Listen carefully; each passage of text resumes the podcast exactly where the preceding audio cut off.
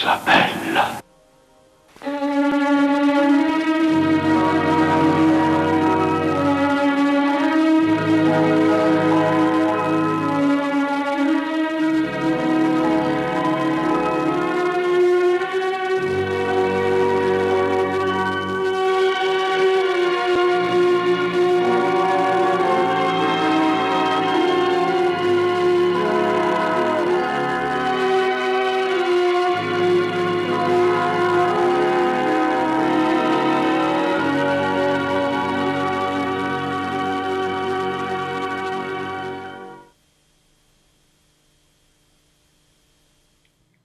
Ben pensanti astenersi. Questa volta parliamo di omosessualità al cinema. Change the product. Ladies, gentlemen, and those who are yet to make up your mind. Look behind you. Mm, It's your niche market, Charlie. Do you think there is a market for boots for women that are men? All this way for my advice, I feel like Oprah. Now, if they can learn to work together, Morning, Charlie. they might just get the town back on its feet. Please, God, tell me I have not inspired something burgundy. But they're comfy. Sex shouldn't be comfy! Thank God, I thought it was just me. You are making two and a half feet of irresistible tubular sex. Any questions? Non essendo purtroppo io un esperto eh, di tutto il cinema, eh, magari anche il cinema underground, eh, il cinema che si occupa di sottocultura, il cinema che frequenta i festival dedicato al movimento lesbo e gay, purtroppo non sono un esperto di questo tipo di pellicole. Quindi le scelte ovviamente si aggireranno nel, nel cinema mainstream, nel cinema più famoso. Cercheremo anche di evitare titoloni noti a tutti quanti, dedicandoci magari a pellicole un po' più piccole, un po' meno note e magari da, da riscoprire. Partiamo subito con Kinky Boots del 2005, film a mio, a mio giudizio straordinario, per due motivi. Il primo perché si occupa di lavoro, parla di una fabbrica in crisi, in piena crisi, siamo nel nord dell'Inghilterra, in un paesino, dove c'è questa fabbrica che si occupa di fare scarpe, e purtroppo il mondo è cambiato, quindi le scarpe non si fanno più in modo artigianale, ma è una nicchia di persone che compra questo tipo di scarpe e quindi hanno bisogno di reinventare il mercato. Il padrone muore, subentra il figlio e il figlio ha un'idea. Una notte incontra un travestito, una drag queen potremmo dire, che è l'attore di 12 anni schiavo, e, e la sua vita cambia decide di produrre scarpe da donna per uomini, cioè quindi per uomini che si travestono da donna.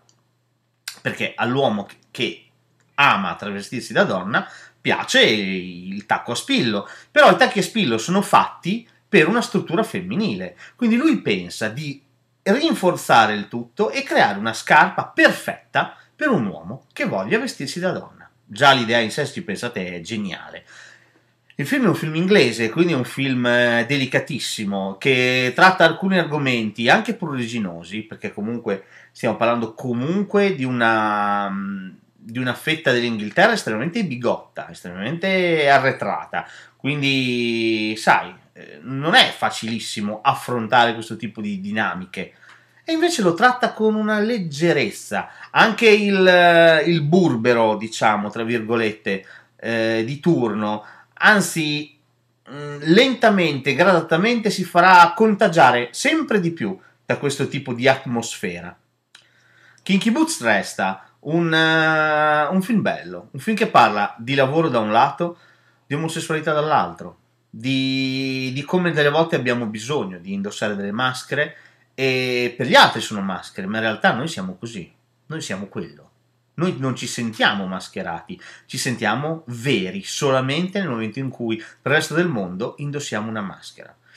Non è un film diverso dal pluricitato Priscilla o almeno noto, se volete, a Wong Fu, grazie di tutto Julie Newmar con Patrick Swayze. Però è, è inglese e fa la differenza. Fa la differenza perché eh, gli inglesi, come al solito. Sanno trattare determinati temi con una levità, con una leggerezza. Vi basti guardare una scena. C'è una scena splendida in cui il nostro protagonista, il nostro, la nostra drag queen, prende, prende alloggio in un bed and breakfast a casa di una vecchietta. E lui ovviamente ogni volta che la vecchietta entra, che gli porta un tè, gli porta qualcosa, ovviamente si agghinda da donna. Una di queste volte in cui la vecchietta entra, eh, la vecchietta lo, sp- lo, spiazza perché gli dice: Ma lei è un, uh, è un uomo, vero? Non è una donna. E lui si raggela e dice: eh, Sì.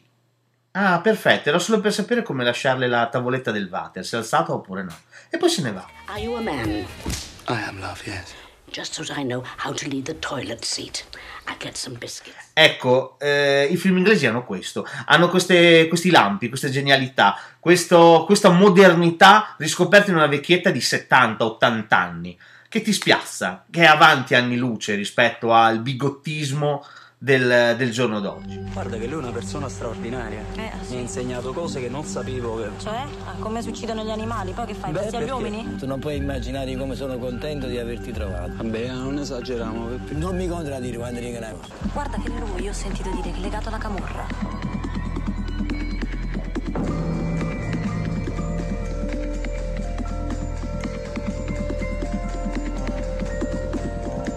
Come dobbiamo fare con la ragazza? Significa che c'è un problema che dobbiamo risolvere. C'è stato qualcosa tra di voi? Dove cazzo sei stato? Eh? Dove cazzo l'ha portato quell'auto di merda? Tu non lo sai quello che stai rischiando. Per il tuo bene, va a fanculo, va a te. Tu non hai capito che quello è pericoloso? Devi fare qualcosa. Devo fare Sì, qualcosa, devi fare Deborah, qualcosa. che devo fare?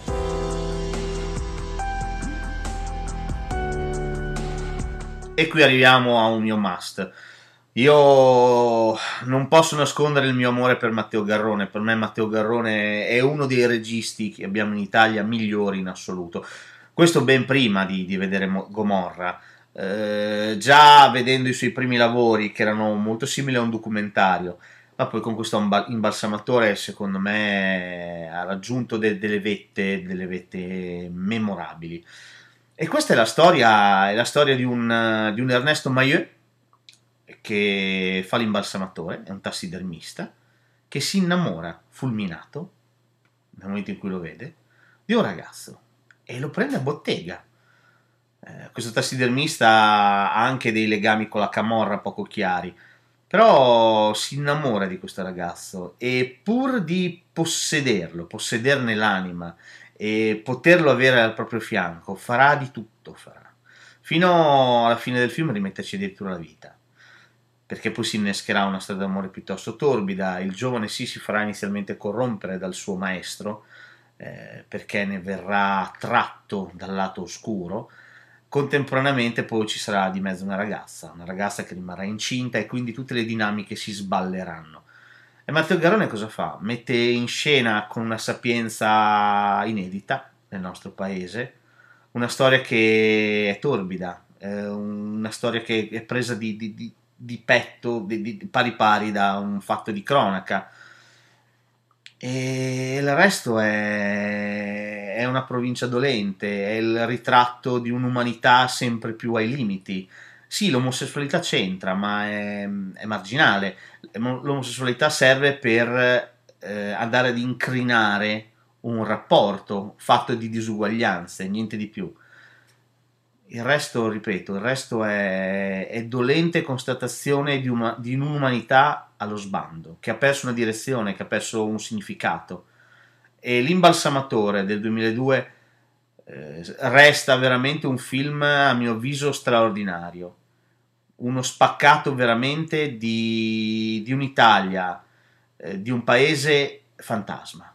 Eh, tutti i luoghi che vengono ritratti da Matteo Garrone sono, sono vuoti i suoi personaggi li attraversano, ma sono sempre luoghi vuoti, eh, riempiti solo per un attimo dalla presenza degli attori e tutto il resto sono, sono comparse, sono fumo, cose destinate a svanire. Il ritratto di un'umanità che probabilmente lentamente sta scomparendo, lasciando dietro di sé eh, spettri macilenti, eh, di un'architettura ormai abbandonata. The bride is calm. The groom is cool. And the parents are the picture of happiness. There's only one problem. Everyone wants to kiss the bride. Except the groom. What started as a little white lie Don't you see? This way Weiwei can stay in the States and paint, and you can finally get your parents off your back. grew into a performance This was your big idea. of amazing proportions. As a married couple, you'll be able to take a big tax break. The Samuel Goldwyn Company proudly presents Wait, wait. What do you think you're doing? the most outrageous social event of the season.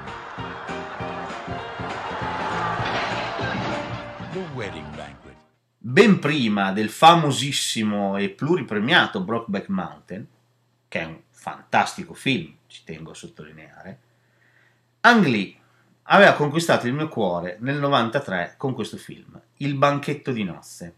Ecco, il banchetto di nozze parte come una commedia e di fatto rimarrà una commedia, anche se eh, all'interno si intravedono lampi di dramma.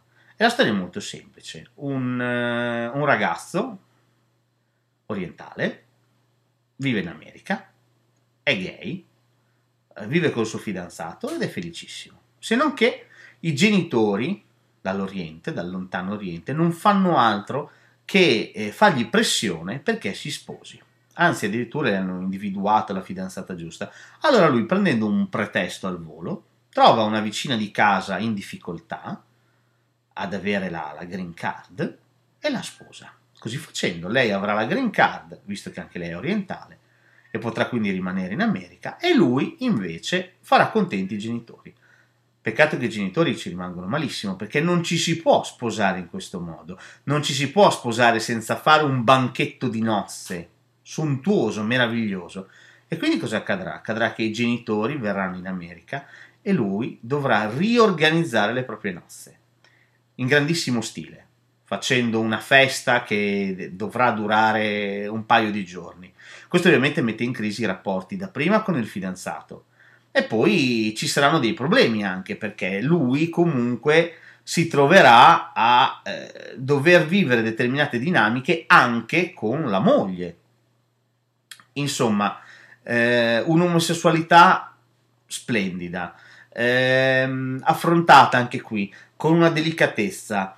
E la cosa più bella del film, la cosa che rimane in assoluto più di tutto nel film, è il finale. Dovete sapere che i genitori si trasferiscono da, da lui. E lui ovviamente è bene attento a non dire mai, a non rivelare mai la propria omosessualità. Eh, Però, però, il padre, che non è stupido, il padre ha capito, ha capito tutto quanto. Tra l'altro il padre non parla nemmeno l'inglese, però ha capito tutto, ha capito. E addirittura riuscirà a dare consigli per riaggiustare la dinamica di coppia tra i due ragazzi.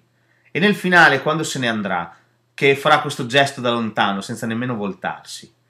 Ecco, c'è veramente la, la saggezza di un genitore che ha capito il figlio, l'ho capito fin da subito, non ha bisogno di parole, non ha bisogno di spiegargli, di dirgli, lo accetta per quello che è e basta. Ecco, in quell'ultimo gesto c'è l'amore universale, c'è un abbraccio totale che racchiude tutto il mondo, tutti i generi possibili, uomo, donna, gay, lesbica. Il, il termine genere non ha più nessun senso, è solo il saluto di un padre, nient'altro.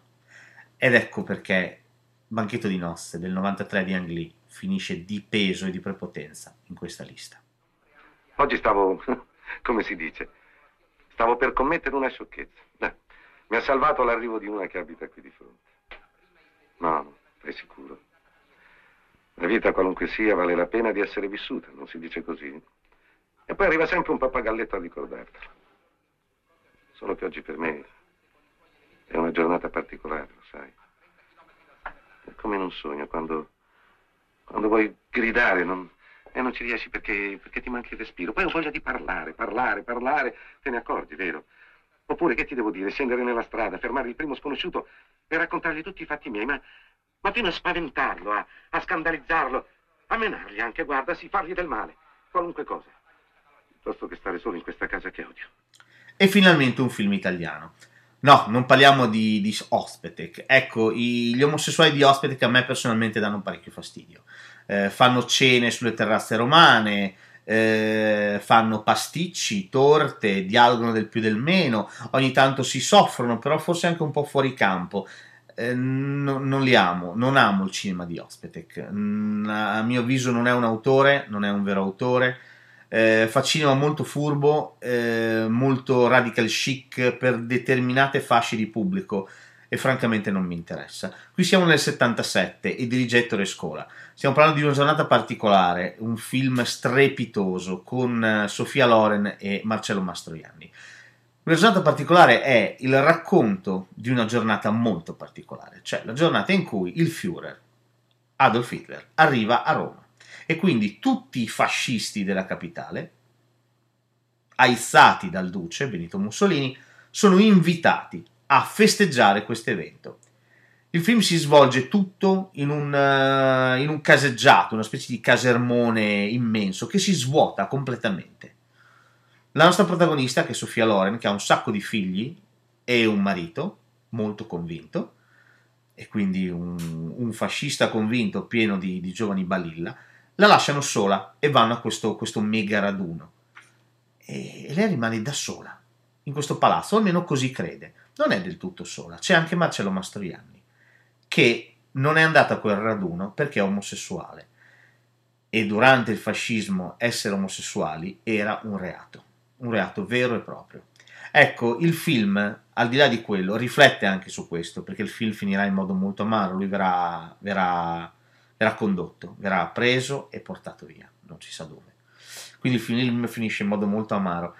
Ma il film è bello perché è una, è una storia di due solitudini che si incontrano, si riconoscono, si completano. Ecco perché La giornata particolare è un film straordinario, al di là che pone l'accento su determinati tipi di problematiche, ancora estremamente vive se ci pensate.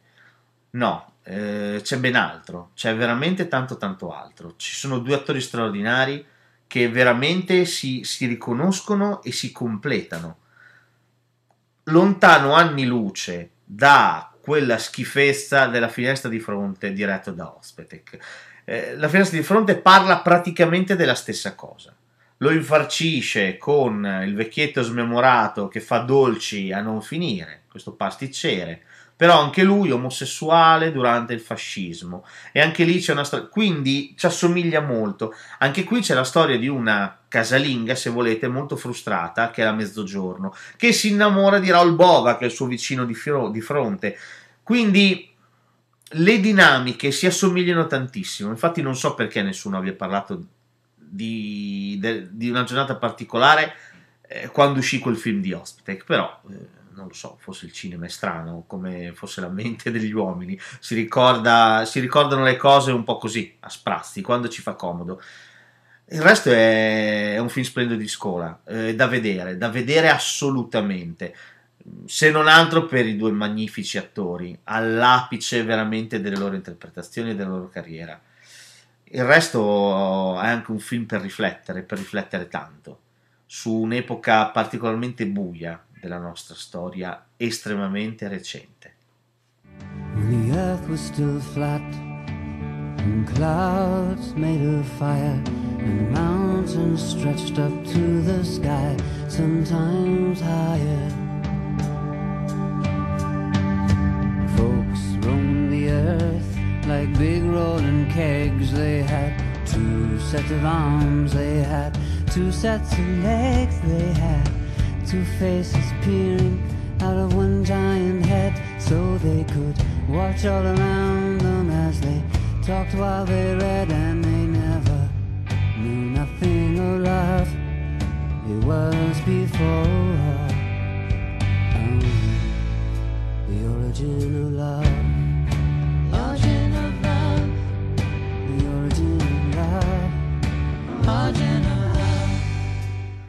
Veniamo a un po' di musica. Edwig, una diva con qualcosa in più in italiano, abbastanza agghiacciante. Edwig and the Hungry Inch in originale, cioè il pollice arrabbiato.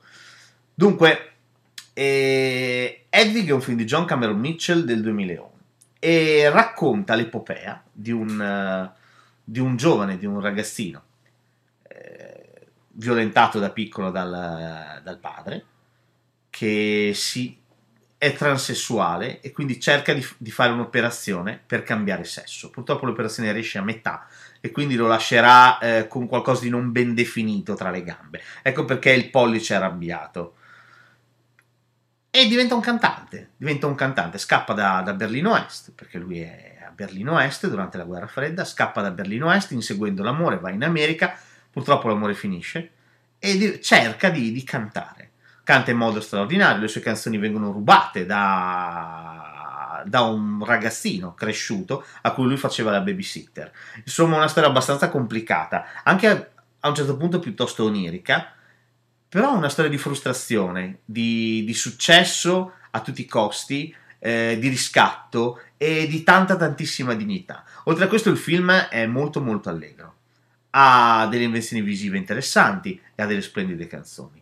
John Cameron Mitchell eh, dirige come se non ci fosse un domani. Edwig nasce a Broadway, è sempre scritto e interpretato dallo stesso regista. Nasce lì, esplode nell'off-off Broadway e poi diventerà un film. È un film da amare, sinceramente da amare. Dentro c'è poi tutta la cultura glam, la cultura rock, insomma un film che è come una fucilata. Inizia e in un attimo è finito, non te ne sei nemmeno accorto. E in mezzo c'è tanto dolore, c'è tanta frustrazione, eh, ci sono tantissimi sogni, tantissimi desideri negati, ma poi eh, c'è tanto, tantissimo, tantissimo amore. E quindi un fantastico, fantastico film da recuperare assolutamente. Benvenuti alla nostra serie Verificate la vostra virilità. Questa è la cassetta audio numero uno. Occhio all'apparenza. Sei vestito in modo adeguatamente virile? Molto. Sei pronto a impegnarti? Sì. Ti senti tranquillo? Sei un vero uomo? Sì. Alzati in piedi. Stai bene eretto. Scusa, sei per caso una teiera? Tirati fuori la camicia. Solo da una parte. Oh. Ti dà molto fastidio, vero? Ma certo, guarda qua. Tu vuoi essere preciso, vuoi essere ordinato. Sistemati. Non i capelli. Il pacco, femminuccia. I gioielli di famiglia. Acchiappali bene. Sei in un bar. Ok. Ripeti con me. Au! Au! Bella fica! Bella fica! Che deliziose tendine! Che deliziose... Fregato! Oh, porca miseria! Siamo arrivati al punto più critico del comportamento virile. Quale? Ballare. Sì. I veri maschi non ballano. Oh, ma dai! In nessuna circostanza. Questo sarà il test finale. Evita ad ogni costo il ritmo, la grazia e il piacere. Fa quello che ti pare, ma non ballare. Non balla. Lo senti? Sì. Lo senti il demone? Balla, sussurra il demone. Tutti gli altri ballano. Ci danno dentro. Si scatenano. Si divertono, ma tu no. No. Fatti contagiare dalla febbre. Senti il calore della musica disco di chi ama. Tu non ascoltare. Gli uomini non ballano. Lavorano, bevono, hanno la schiena a pezzi, ma non ballano. Vabbè, trattieniti. Fa qualsiasi cosa, ma non ballare.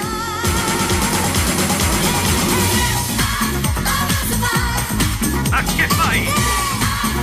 Smettila di ballare, razza di ballerina! Smetti di agitare quelle mani! Non mi senti, femminuccia? Fiatala! Smettila di dimenare le chiappe! Sì, uomo! Prendi a calci, prendi a cazzotti, mozzica l'orecchio a qualcuno. Fermati, riprenditi. Pensa a John Wayne, ad Arnold Schwarzenegger. Arnold non balla, riesce a malapena a camminare. Smettila, smettila, smettila di ballare. Allora, com'è andata, bambolina?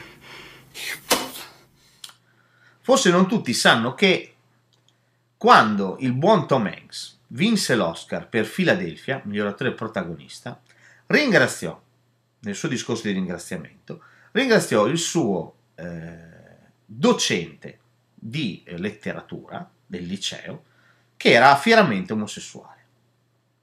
Da questo fatto, Frank Oz nel 92 fa un film, a mio avviso, strepitoso, che tutti quanti conoscono, eh, che si chiama In and Out con Kevin Klein. E che eh, c'è anche eh, Matt Dillon. Matt Dillon fa, diciamo, la parte di eh, Tom Hanks. Matt Dillon è un attore molto molto famoso che vince un Oscar, vince un premio e nel ritirarlo farà la stessa dichiarazione che aveva fatto Tom Hanks. Dedicherà il premio al suo insegnante che è gay. La cosa interessante è che il suo insegnante, che è Kevin Klein, e sta per sposarsi e abita in una cittadina minuscola e segue la cerimonia degli Oscar come tutti i suoi amici, come tutta la città, perché quell'attore è l'orgoglio della città, la sta seguendo alla televisione, scopre in quel momento di essere gay. Lui n- non lo sa, o perlomeno. Lui non crede di essere gay. In realtà lui farà di tutto per dimostrare prima a se stesso e poi ai suoi amici, alla sua futura sposa, al preside, ai suoi, insegna- ai suoi studenti di non essere gay. Ma inevitabilmente eh, Matt Dillon ci aveva visto giusto. Eh, sì, il suo insegnante era gay. E alla fine Kevin Klein non potrà fare altro che abbracciare questa realtà. E la cosa bella è che in un ideale attimo fuggente omosessuale, tutti quanti abbracceranno idealmente eh, Kevin Klein dichiarandosi a loro volta omosessuali.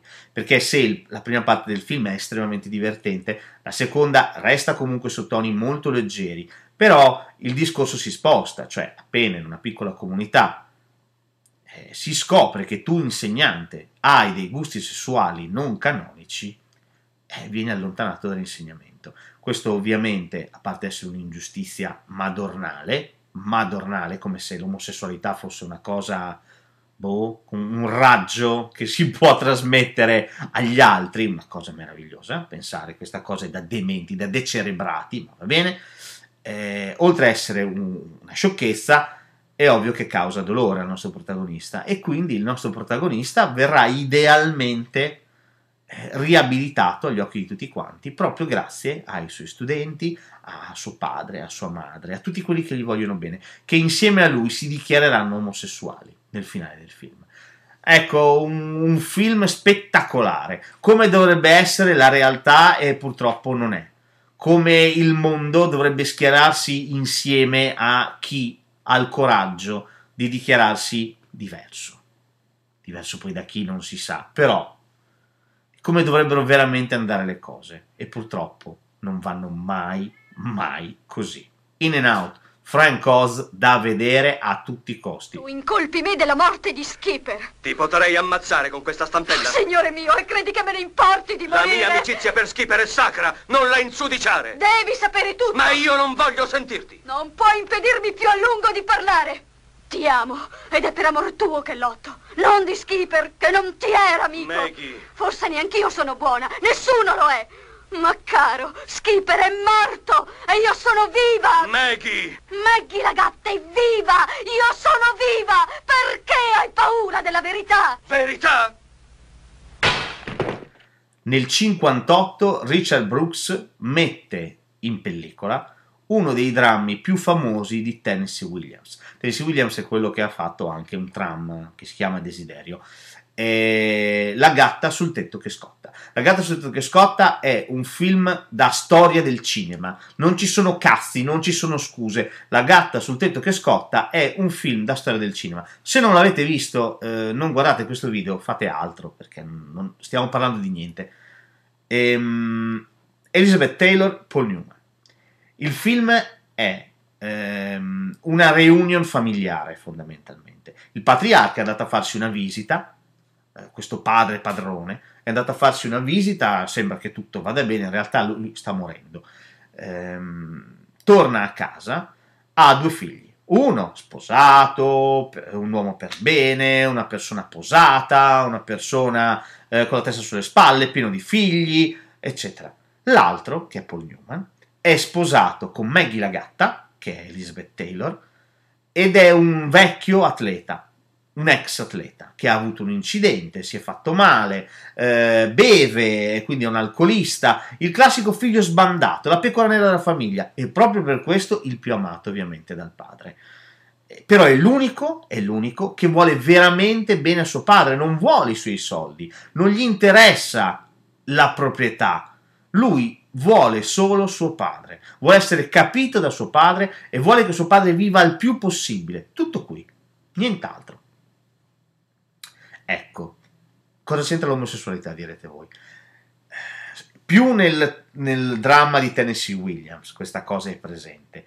Nel film bisogna drizzare veramente le orecchie per carpire qua e là determinati discorsi. Ma l'amico Skip di, del nostro protagonista Paul Newman, spessissimo citato da Maggie la gatta, ha, ha di fatto tutti i prodromi di una relazione molto molto affettuosa tra i nostri i due protagonisti tra eh, Paul Newman e questo, e questo, amico che viene solamente citato e non vediamo mai e non vedremo mai.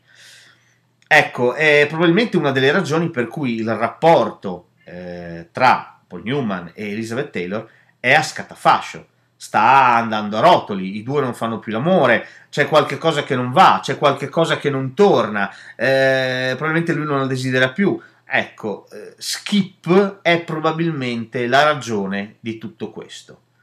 Un film straordinario, un film che ragiona sulle dinamiche di coppia, sulle dinamiche familiari, tra padre e figlio soprattutto, ma anche tra fratello e fratello, e poi che dire, c'è un Elizabeth Taylor che, che è da urlo, per quanto è brava, bella e straordinaria, e c'è un Paul Newman anche lui meraviglioso, però soprattutto una Elizabeth Taylor da innamorarsi, tagliarsi due mani e andare a cercarla per sposarla.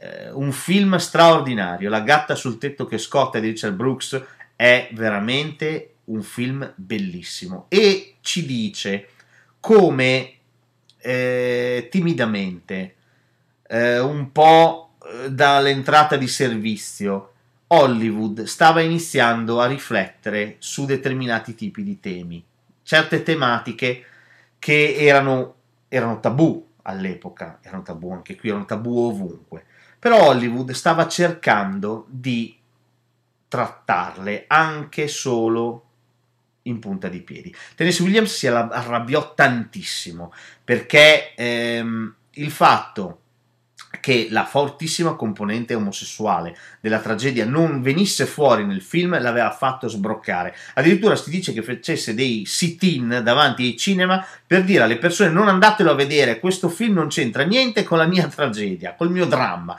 Eh, insomma, eh, ripeto, anche questo fa parte della storia di Hollywood e della storia del cinema.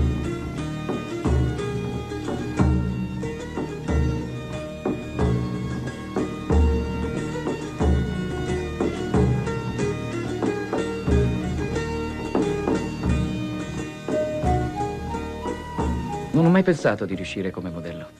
Voglio dire facendo foto di moda. Sono più bravo a posare con tutto il corpo. E la cosa va purché il fotografo, ecco, non ci provi e si aspetti qualcosa gratis. Mi ci guadagno da vivere. Voglio essere un professionista serio. Certo, se quello mi può pagare, allora cavolo, eccomi. Sono tutto per te, bello. Gli vendo il culo. A volte lo faccio per strada, a pagamento. O finisco su una copertina. E quando cominci a fare le cose gratis, che cominciano a crescerti le ali. Non è giusto, Mike? Cosa? Le ali, Michael. Ti spuntano le ali e diventi una fata. Ma che ti frega dei soldi? Cazzo, tu ne hai tanti. Perché invece non lo fai gratis quello che fai, qualunque cosa sia, e io credo di saperlo. Ha ragione lui, carina? Per te quanti sono tanti soldi, caro? Che ci fai su quella rivista? Visiti i bassi fondi? In effetti Mike ha ragione. Un giorno erediterò dei soldi. Un sacco di soldi. Nel 1991 Gus Van Sant, che è un regista che dopo farà eh, Will Hunting, Genio Ribelle, non solo, cercando Forrester, eh, farà Elephant, farà un sacco di film, farà Milk, una marea di film. Gus Van Sant è dichiaratamente omosessuale e a mio avviso uno dei film più belli che ha fatto è My Own Private Idaho in originale. In italiano schifosamente belli e dannati, però eh, mi piace pensare che visto che era distribuito da eh, il nostro amico Silvio Berlusconi, forse, non so, aveva un nipote titolista che inventava titoli pessimi, però lasciamo perdere. Eh, belli e dannati, o My Own Private Idaho, è intanto interpretato da Keanu Reeves e da River Phoenix, prima che morisse. River Phoenix adesso tutti quanti conosciamo, apprezziamo e amiamo Joaquin Phoenix, straordinario attore, ma all'epoca, grazie a un po' di film, partendo da Stand By Me, Explorers, ma soprattutto anche questo, River era veramente sulla cresta dell'onda, sembrava che potesse spaccare il mondo. Purtroppo finirà ucciso in, una, in un litigio tra band rivali, tra bande rivali, quindi tra gang rivali, quindi mh, bruttissima fine. Vabbè. Il film racconta di due amici eh, che fanno marchette per vivere, fondamentalmente. Uno dei due, che è River Phoenix, è narcolettico e omosessuale. È innamorato dell'altro, che è Keanu Reeves, che diciamo fa marchette perché non è, non è sulla stessa lunghezza d'onda del padre. Il padre è ricchissimo e lui, non, e lui fa altro, fa tutt'altro. È interessante notare come My Own Private Idaho sia una specie di, di Enrico V, se ci pensate. Eh, tra l'Enrico IV e l'Enrico V riprende proprio quel eh, è proprio shakespeariano riprende il personaggio di Enrico il passaggio da eh, la gioventù in cui faceva qualsiasi cosa andando in giro col Falstaff col suo amico di tantissime avventure Falstaff che nel film eh, si chiama Bob ed è una specie di padre putativo del gruppo di marchettari eh, e poi a un certo punto, con la morte del padre, assumendo quindi la responsabilità di dover regnare, esattamente come Enrico V, disconoscerà tutto il suo passato. Manderà al diavolo Bob, quindi Falstaff, manderà al diavolo eh, River Phoenix e si sposerà, eh, avrà una vita normalissima e assolutamente dimenticherà tutto quello che è stato fino a prima, prendendosi in mano le responsabilità di un impero che adesso è sulle sue spalle. Il film quindi è estremamente shakespeariano, ma non solo. Eh, ha delle idee splendide, tipo l'idea dei, dei modelli dei magazine che parlano tra di loro. E poi è un Gas Van Sant al 100%. È un cinema che può sembrare anche un po' sperimentale per determinati tipi di scelte è un cinema che, che ancora, e siamo negli anni 90, aveva voglia di ehm, affrontare determinati tipi di tematiche e di scardinare determinati tipi di generi. Eh, non ehm, andava veramente oltre. Van Sant non guardava in faccia nessuno. Fa un film scomodo, pensate solo al finale, dove in questo luogo meraviglioso per il nostro narcolettico River Phoenix, lui ha una crisi narcolettica, si addormenta per strada e in questo paesaggio meraviglioso, questa strada, arriva un camioncino, si ferma, scendono due, lo rapinano di tutto quanto e se ne vanno e lo lasciano. Quindi questa, anche questa provincia americana che ritorna sempre, in tutti i grandi autori americani, eh, da Tarantino ai fratelli Cohen, Van Sant, ehm, torna sempre questa provincia americana bigotta, eh, falsamente ben pensante, in realtà eh, crudele, in realtà estremamente determinata ad approfittarsi degli altri. Eh, basta che questo non, non, non, si sappia, basta che nessuno ti veda. Quindi un grandissimo, grandissimo film. Un Van Sant al fulmicotone che a mio avviso, se avrete il buon cuore di recuperarlo, vi conquisterà alla prima visione.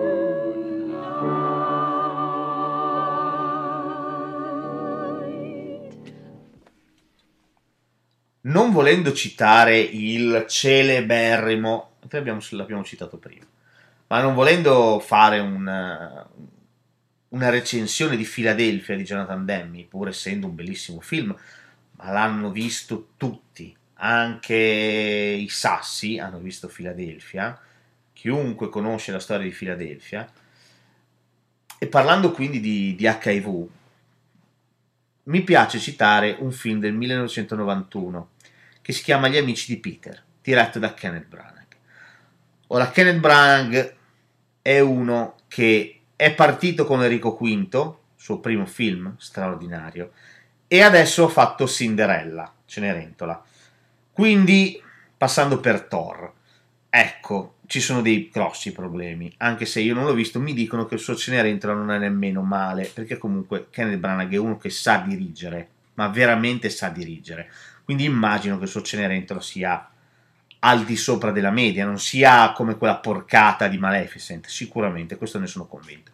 Però, tra parentesi, forse così, perché Maleficent è una vaccata? In tre secondi. Eh, a me va bene cambiare la storia originale, non ho nessun tipo di problema, non stiamo parlando di Shakespeare, stiamo parlando della Bella Addormentata, quindi non mi interessa. Però, cambiarla a quel modo, senza la catarsi del personaggio, voi direte che ve frega, no, la catarsi è importantissima.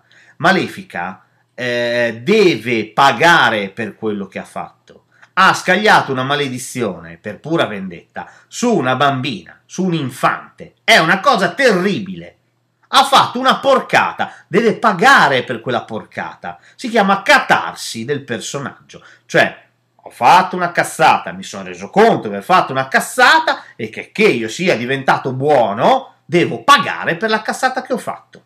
È educativo, ci sta. Il fatto che Maleficent finisca a tarallucce e vino è una vaccata, fa del film una vera vaccata. Fine. Torniamo a Kenneth Branagh. Gli amici di Peter, ripeto, è un film del 91 che sembra una specie di grande freddo, cioè assomiglia tantissimo. Anche qui un gruppo di amici che non si vede da dieci anni si ritrova, per il grande freddo l'occasione era la morte di uno di loro, il suicidio di uno di loro. In questo caso è il ritrovarsi tutti insieme, perché Peter, quello del titolo, che è Stephen Fry, ha deciso di invitare tutti quanti dopo la morte del padre per fare una specie di reunion. C'è chi arriva con la moglie, c'è chi arriva col fidanzato, c'è chi arriva con quello con cui ha una tresca, insomma, tutti si ritrovano. C'è Emma Thompson, bellissima, come sempre, c'è Stephen Fry, c'è sempre Kenneth Branagh, che dirige e interpreta, come anche in Enrico V, come anche nell'altro delitto, Dead Again, altro bellissimo film. E, c'è anche Hugh Laurie, cioè il nostro amico Dr. House, insomma un sacco di gente inglese molto molto brava. E il film è questo, il film è un- una specie di, se preferite invece che Grande Freddo, compagni di scuola, ecco, di Verdone, rivisto e corretto, cioè gli screzi che saltano fuori, il passato che comunque ritorna, eh, il presente che non può cancellare il passato, il passato che purtroppo ritorna sì, ma ritorna in modo sbagliato, ritornano gli errori, ritornano i problemi. Ecco, se non che nel finale scopriamo che il nostro amico Peter, Stephen Fry, è omosessuale e purtroppo anche sieropositivo. Lo confessa agli amici nella cena di San Silvestro e ovviamente eh, il tema del film cambia. Anche se siamo nel finale, il tema del film cambia, cambia, cambia tanto. E la cosa bella del film è vedere come reagisce Kenneth Branagh, che inizia a piangere, inizia a piangere disperato, senza possibilità di fermare questo pianto ininterrotto. Ed è una cosa dolcissima da vedere.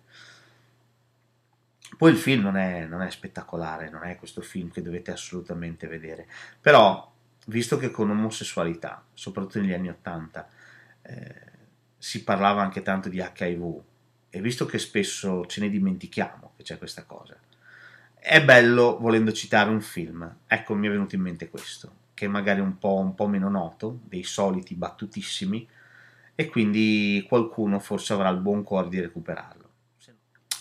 Avrei potuto citare una marea di, di film inglesi eh, dell'epoca e anche precedenti, leggermente precedenti. Il cinema inglese tra la metà degli anni 80 e la metà dei 90 si è tanto tanto occupato di, di omosessualità. Eh, eh, Another Country, eh, mi viene in mente un film italiano, Gli occhiali d'oro, ehm, ci sono tantissimi tantissimi film, mi viene in mente My, My Beautiful Audrette eh, di Steven Frears, insomma un sacco di film, un sacco di registi anche importanti hanno riflettuto su questo tema, perché effettivamente dalla metà degli anni Ottanta è diventato centrale.